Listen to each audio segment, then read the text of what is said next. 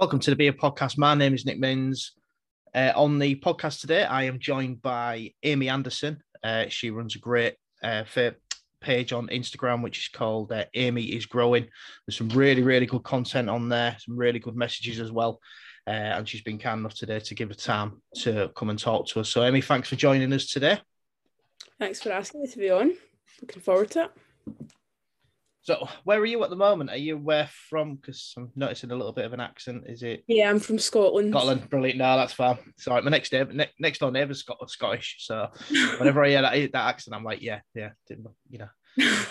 don't know if you're in in uh, in rainy Britain or up in Scotland. So, um, so yeah, so uh, basically, uh, just if you want to just tell us a little bit about um if you like, your experiences uh, with mental health? Yeah, so I think I've always kind of struggled with anxiety. My dad's really bad with anxiety, so it does kind of run in the family a bit. So I kind of started noticing it when I was about probably 14 or 15, just kind of really like general stuff. It wasn't really, nothing really triggered it.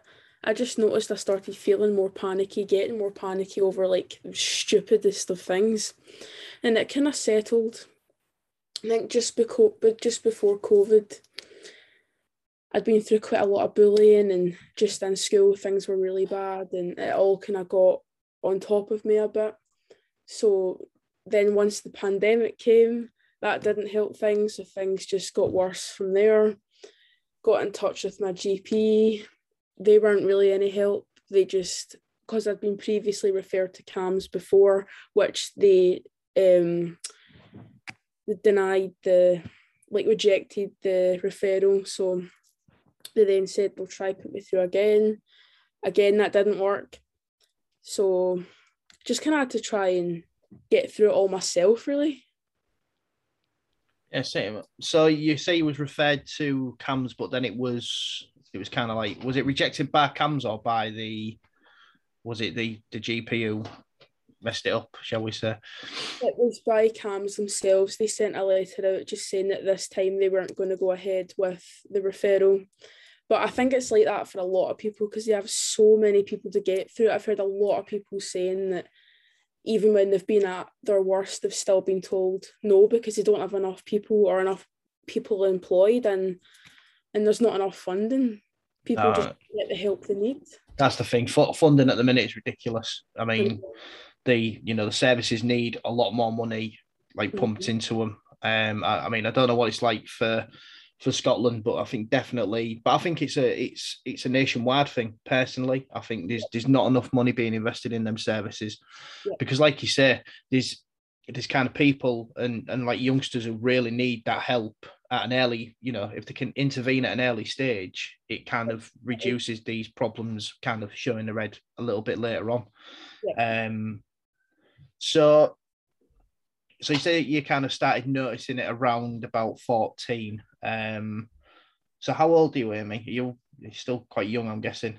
I'm 18, yeah. 18. So, um, before 14, did you notice anything anything before that or did you know was it did you kind of think it was around about that sort of age and what's that what kind of symptoms were you starting to recognize that was happening i think around about that time, I think we were starting to kind of talk about exams coming up in school, and I think I'm I'm quite a perfectionist, so I always wanted to do well. Probably kind of over pushed myself too much than what I actually needed to. But I think from about just from exams coming up and trying to kind of figure out what I actually want to do. I mean, 14 is really young, even 16, is too young to decide what you want to do with the rest of your life. I don't, I definitely didn't realise that at the time. So I think just all the talk of exams and studying and you need to do this, need to get this, um, and just all that, I think it just took a big toll on me. And then that's when I had to kind of that's when I started getting like the kind of like really panicky feelings, and I just didn't really know what it was I was experiencing. I didn't know much about mental health back then. It just wasn't talked about enough. I don't think definitely in school it wasn't talked about. No, I mean, I I mean, we I had this discussion with a gent who was on the other day about um, kind of what to look at in schools at the moment. Um, I mean, I mean, I'm, I mean, I'm 36, so when I was at school, it wasn't, you know, we didn't even learn anything. I didn't even really hear anything about mental health until probably about the time when I was maybe like 20, 21. So, yeah. but at school, it just wasn't mentioned at all. Um, what's your kind of views on, you know, do, do you think it should be something that's kind of put in in a curriculum? Yeah, I definitely think it should be taught a lot more in schools. I think right now it's too I think it's too stereotypical. Like I think they give they try to put it in a one size fits all. I don't think they talk enough about why these things happen. They don't talk about like mental illnesses enough themselves. And obviously they're not trained in that aspect, but just just encouraging people to do their research, educate themselves, and just really put it out there. I think if they were to talk about it more and make people aware of these things, people would be more likely to speak up before it gets to the point where they don't want the help. Yeah, I mean, I, I kind of my me and my uh, my eldest son we had quite an interesting conversation the other day when we was talking about about mental health and what they're learning in their um in their kind of lessons and stuff, and he actually said, oh, "Why do why did he have like a so say why do they have anti-bullying week and why do they have like mental health week?" He said, "Why is it just a week? Why is it they only choose like a week to kind of focus on them things?" And he says mm-hmm. they had like a like a non-uniform day for um anti-bullying day, yeah. if you like. And he says the amount of people who were getting bullied for what they were actually wearing. So he said it was completely pointless in you know you were you were yep. in non-uniform to to kind of encourage people like this is non you know against bullying and he said it was just happening and but he said it's it's one of them things that happens just all the time and i'm i'm the same with regard to like mental health should be something that should be easy to talk about as mm-hmm. talking about football scores or talking about weather outside you know but there's always i think unfortunately there's always going to be that stigma of what people um, think they can and can't say, but a lot of that is to do with how you know the educating, you know, because if they don't know about it, they're not going to know what to say. Yeah, I think social media plays a big part in it as well. I think a lot of people, especially what I've seen on the mental health community, people just don't know when when enough is enough. They just keep pushing the amount of messages I get like every day. Like I'm happy to talk to people about things. I really don't mind. I love I love helping people, but I don't think people understand there is boundaries. I think they forget we've been through stuff as well, and there's certain there's just certain things that we just can't go into yet, and they just kind of think, well, you've got this page, so like why not? Like it's what it's there for. When it's not, it's there to help and educate people and share our experiences and how we handle things. Yeah, I mean that's that's I suppose that's what this this kind of podcast has been about. Mm. Um, I mean, I I've opened up about a lot of stuff, but I still feel like I'm also learning about a lot of stuff. So I kind of I'll, I'll you know sometimes get messages through about about certain things, and I kind of I'm sometimes like, well, I'm I'm I'm still learning about that myself. And like yeah. you say, I think when people see you've got a page, they kind of think, right, everything's rosy, you're back mm. to normal. You know, it yeah. it's not always like that. So sometimes when you when you have a, you know, like anything like depression or anxiety, there's something that you don't particularly get over. You just learn to control and live yeah. with. But you do have days where you kind of feel like you just have to take a step back, you know, yeah. And, and I mean, I've, I've, I've, like, even down to like things like, you know, if I've relapsed, it ain't mm-hmm. something that I've kind of gone and said, I've had this massive relapse and this and that and da da da da. Yeah. Because I noticed that on your on your post yesterday. Like sometimes it's more like when I when like I had to take a, a break during the summer and I come back and then when I come back, I just said, I've just been, you know, just been away from the podcast for a bit, had a few things to deal with I'm back now. You know, it was just like that. But sometimes is it's kind of like a real contradiction sometimes in the in, in what kind of people are putting on, which Yeah. is maybe a bit too much to because I, I really like that post that you sent us last night. I thought it was really good. I think people just feel like, especially within the mental health community, they feel like they need to prove a point. I think they feel like because people can't see it physically, they feel like they need to then prove to people or everybody else that they're ill, they're not doing well. When we already know that, like from their previous posts, we already know that they're not doing well. It's just a case of like learning how to put boundaries out there. And for so like Instagram, like and that has got better at like censoring things, but they're censoring stuff that shouldn't be censored. So they're invalidating people's recovery, which just isn't fair. There was um funny you talk about that. There was one of my old, one of my guests who come on really at the beginning. Her name's um, Jamie McPeak. She's actually in America. She's making a movie at the moment about her struggles with mental health, and she actually put on um, a post about anorexia, Mm. um, basically just explaining what anorexia was and you know body dysmorphia, going through what she's been through, and Instagram actually took it off and said it was against their policy Yep. and I was just she she was like quite rightly like really like pissed off about it, but Yeah. it was like that's something where she's just basically saying this is what I've been through, Mhm. but this is how, how what I've used to kind of get through it and a little bit of information as well, and they took that off, and I just thought, and then there's you know there's all sorts of other stuff on Instagram which is kind of completely in a way pointless. And you know something that's informative might be there to help people and they're taking that down. It's you know it don't make any sense. No, it's not fair. so going back to your kind of early experiences um so you said you went to like the doctors but there weren't much help um did you have you ever had like a formal diagnosis from the doctor of of anything like depression or anything Yeah, so I think it was about it must have only been like four months ago or something. Um, I was put on antidepressants just because I just couldn't function anymore, couldn't get out of my bed, couldn't do anything. It was just it was getting ridiculous, and my, I ended up getting my mum to phone, so I just couldn't bring myself to do it. I was kind of in that stage where I didn't want any help because I'd reached out so many times and just kind of given up. I just kind of thought, what's the point?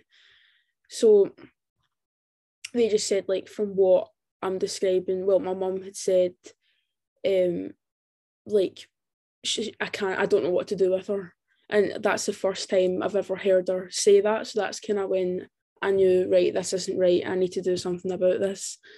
So that's when they prescribed me the medication, and it has made a big difference. But I also tried to implement things myself to kind of coincide the medication just so it's not purely that that's like kind of I really only used that to get me back on the right path and then started implementing things myself to get me back on track to kind of take me somewhere so I had something to focus on. yeah yeah um what medication you on if you don't mind me asking Uh, I always, I, it's, I always ask because it's, it's, I find it quite interesting to see because how broad a spectrum it is of what people are actually being prescribed. I think it's citalopram that I'm on. Yeah, I say, but it's just quite a common one because I'm on, I'm on sertraline, but I'm on like the highest dose of Yeah. But I was the same. Like I'd, I'd kind of reached that point where I mean, I just didn't know. I, I just didn't know what to do. I mean, I was like crying all the time, and Yep. just n- didn't have no control over any of my emotions. I did. just didn't want to get out of bed. I, I just, like you said, it's almost that thing where you kind of just feel like, oh, what's the point? Yep. What's the point? Getting out of bed's just a lot harder than staying in bed. So let's just stay in bed. Or Yep. let's not not let's not go out today and talk to people. Let's not go out and do this and do that. And I think you kind of you get so fed up of the facade that you have to put on. You're just like, right, enough's enough. That's it. I'm Yep. just I'm just being like a hermit and I'm just gonna wind myself away.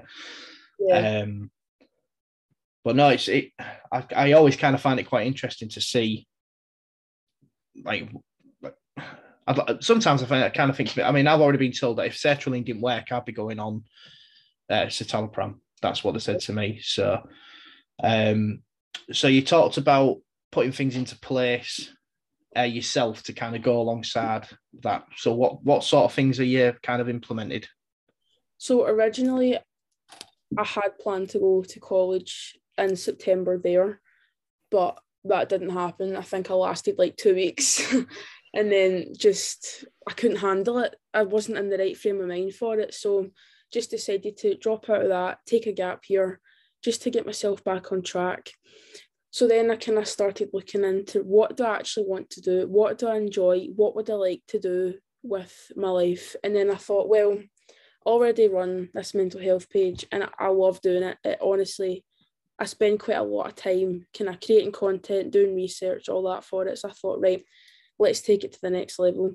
So then I've applied to do mental health nursing at uni. So that's like my top kind of thing to keep me going, something to focus on, something to work at. So then I just started kind of taking things one step at a time. So then I started learning to drive. So then I thought that gives me something out an hour a week, gives me something to focus on, something to keep me distracted, which was honestly the best thing that I probably could have done. So I think it, for me, it was really just putting small things, tackle that, move on to the next thing, tackle that, instead of having all these big things to face at once. I think people think like once you leave school, right, need to go to college, need to go to uni, need to get a job, need to do this, when you don't. I think that's that pressure's only going to get worse, but you don't. Did you feel like there was a lot of pressure when you left school? Yeah. Or in or in that last year? Yeah, because everybody was finding out if they were going to college, if they were going to uni. Some were going straight into working. And I think I know a lot of people, well, some people did kind of feel like I don't have anywhere to go, but you don't need somewhere to go right away. I think that's probably the biggest thing that this past year's taught me is you don't need to jump into things right away. If you're not ready, take a bit longer? I, mean, I'm not I'm not trying to sound like an old money when I say back in the day, but when I was at you know when I was at school, you got to the last year and it was oh what do you think you're going to do when you leave? And you were like I don't know, and it was like all right, well we've got these things in the in the hall which basically you can kind of talk about you know what you want to do after you leave school if you want to have a t- yeah yeah but now it's just like i mean you have career days and I mean, my my eldest, he, he's he's in his last year of school, so he leaves end of this end in September.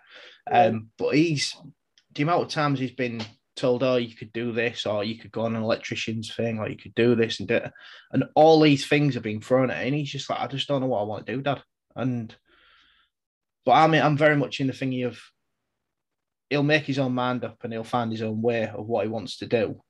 Like I'm not going to force him to go get a job, and I'm not going to force him to go to sixth form or to college or uni. At the end of the day, it's his decision, whatever he wants to do.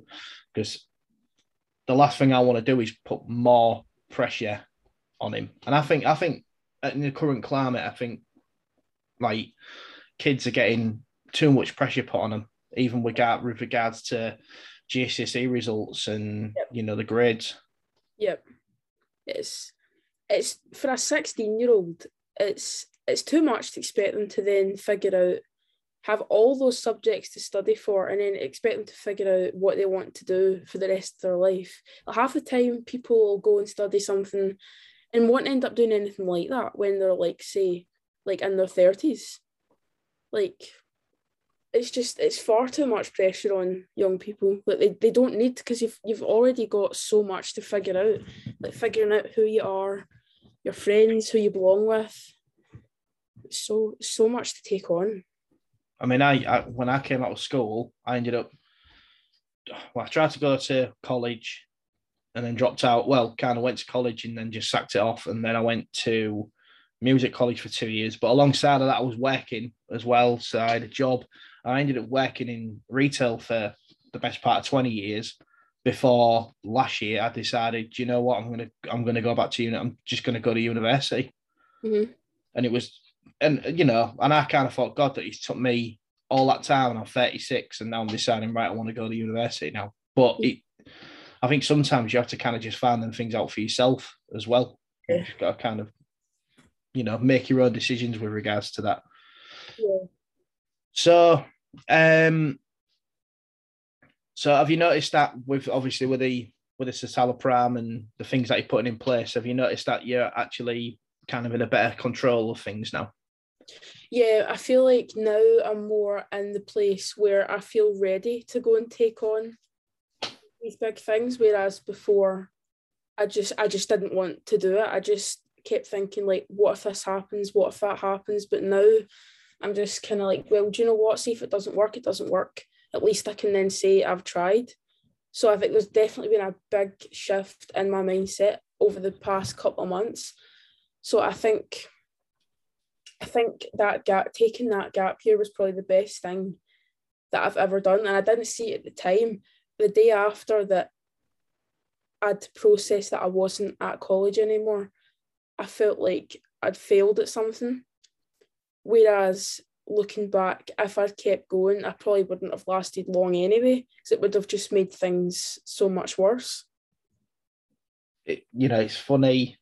It's funny when you talk about feeling like a failure, and how I kind of think that that's a big thing that goes along with kind of like anxiety and Yeah. you know like mental health especially is that that kind of the self perception of yourself can be so low and you can always kind of feel like you fail and even when if you you know when you look back you think god that was probably the best thing i've done yet Yeah. at the time you feel like it's the worst thing that you've done so actually allowing yourself to have a bit of time it's kind of having to fight those little demons if you like straight away um you talked earlier on just going to touch you touched earlier on sorry you talked earlier on with regards to um being a perfectionist Yeah.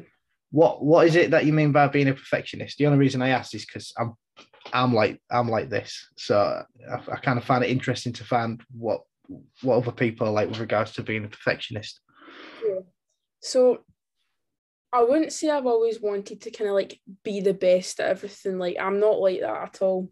I think I'm more competitive with myself. Like I always wanted to kind of get the top grades like for me. Like I just kind of felt like it, it proved that I was capable when that's not really the case. But I always wanted to kind of get the really good grades so I could get like a, a really good job and you don't really need that. You're kind of led into a false sense of security at school. Like they just make out that like if you get the top grades, you know, you'll get into a really good university, you'll get a really good job.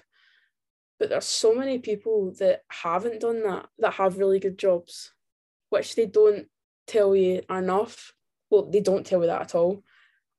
But It's it's funny because I when I used to work in retail, there used to be a kid who had a PhD in physics and biology, and he was told by he could basically go walking and be a biomechanic, uh, bio, biomechanics or be a chemist and things like that. yeah, and he ended up working in retail and I was his boss and yet my grades at school were crap. Do you know what I mean? And it was just like it just goes to show sometimes that yeah, you can get all the top grades, but at the same time, it's sometimes not about the grades, it's about your ethics. It's about how you decide to apply yourself. You know, it should I think really less should be made on um, your grades and more should be made on how hard you're willing to work towards to get towards them things, I suppose. yeah, definitely. But yeah, I find it really interesting when you say about when you said about perfect, being a perfectionist.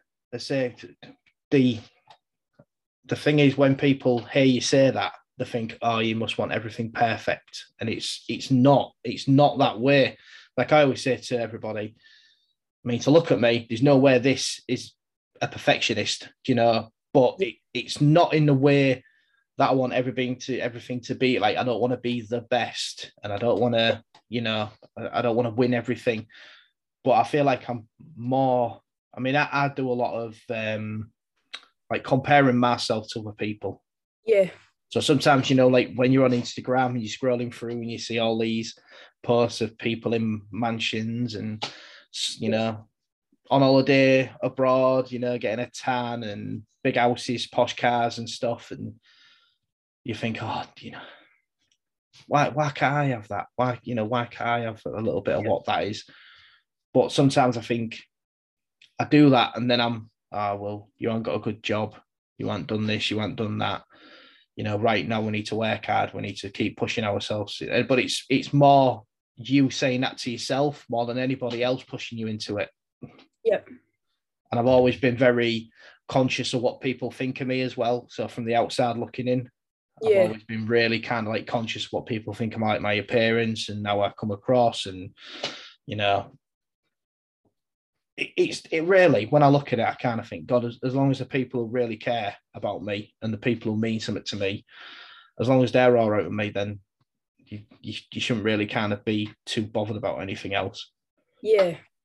Yeah. And I think that's social media that plays a big part in that as well. But when you see like all people don't show like people only show like the highlights of their life. So you scroll through and see like they they must be so happy and like people edit pictures as well, Photoshop. You think that's how they actually look, and people still do it to this day. I think I don't think it happens as much now, but apps have just developed. You just don't know. You just can't tell. The thing is, I'll, I'll, there's, there's loads of people who who kind of have put on there, you know, they've done like a, a, a, how to pose for Instagram. Do you know what I mean? And how to how you know this is me beforehand, and this is me when once I've kind of put it through Photoshop, yeah. you know, for Instagram. And it's it's scary, really. Like like you say, like people are being drawn into this this like almost like falseness of what's going on on social media. Yep and sometimes if you see all the best bits of what everybody's got, sometimes it's more realistic seeing not like not seeing the shit days, but you know, like seeing the days where it's not as good and you kind of feel, God, you know what, I've actually got something in common there, rather than feeling I've got nothing in common with these people. Yeah, definitely. So um so you say you're gonna you, are you maybe looking at mental health nursing? Yeah, yeah, I think it's something I've always wanted to do. Like since we had to kind of start, well, I say had to, not really, but since we were kind of encouraged to start thinking about what we wanted to do after school. And I remember going up to see the careers advisor and telling her what I wanted to do. And she told me that I'd never be able to do anything like that, that my grades weren't good enough and I didn't have the right subjects and all that. So I stupidly listened to her and thought, right, okay, well, what else can I do? And then just ended up going down a path that I, I didn't want to go into. So then I just thought this year, do you know what? See, I can apply for it. If I, if I don't get in, I don't get in. But I thought, I've got the subjects there that I need. I've got the grades that I need. So the worst they're going to say is, sorry, not this year. So I thought, do you know what? Let's just do it and see what see what happens of it I think I think sometimes with regards to kind of like mental health nursing and and any really anything to kind of do with like mental health, I think sometimes if you have actually had experience in it, so to say, for example, if you've had experience with depression or anxiety or bipolar disorder or you know any one of these things, yep. I think that's more that's more of a kind of um, that should be more, considered more than whether or not yep. you've got the grades because you know sometimes being able to sympathize and be able to to listen to people because you know exactly what that's like you know it's I, you know I, I think sometimes like I understand that you need to have certain certain qualifications but I think it's especially when they say stuff like uh, you need an A to A to an A to C in science like why why? I know. I know. Why? I'm not going to open them up and start looking at the brains. You know what I mean? I just want to talk to them. You know, you're just there to kind of talk. But yeah, there's a, there's a there's a little bit too much emphasis put on grades and yeah. you know qualifications, shall we say? Yeah. So, so the way I sometimes finish these these podcasts is if you were to give um, one piece of advice, like if you like, you know, to anybody out there who's listening who, who might be kind of thinking of um, like what to do. So, what would be your like one bit of advice? I think the one thing that I would say is just to trust yourself. Don't let anyone else's words get in your head. Don't let people push you into things that you don't think's right for you. Listen to yourself, trust yourself, and just go with what you think's right for you. I think that's the biggest thing that you can ever do is just to trust yourself because you know you better than anyone else. You know what your interests are, you know what you're good at, you know what you need to work on. Just trust your gut and go with it. That's brilliant. Love it. Love it. Um, Amy, it's been absolutely brilliant um, having you on tonight. So thanks so much, so much for giving up your time, especially after like in the Christmas holiday, Christmas holidays to come on and talk. Um, keep up the good work. I think it's brilliant that you know younger people like yourself uh, doing these sorts of things as well because sometimes it can you know i think some people have this uh, if you like preconception that mental health only only thing is maybe between 25 and 40 or you know middle-aged people but it's all ages. So keep up the good work of what you're doing on your your instagram page. Um i'll be following it for definite. Um and yeah for everyone else. I'll see you on the next podcast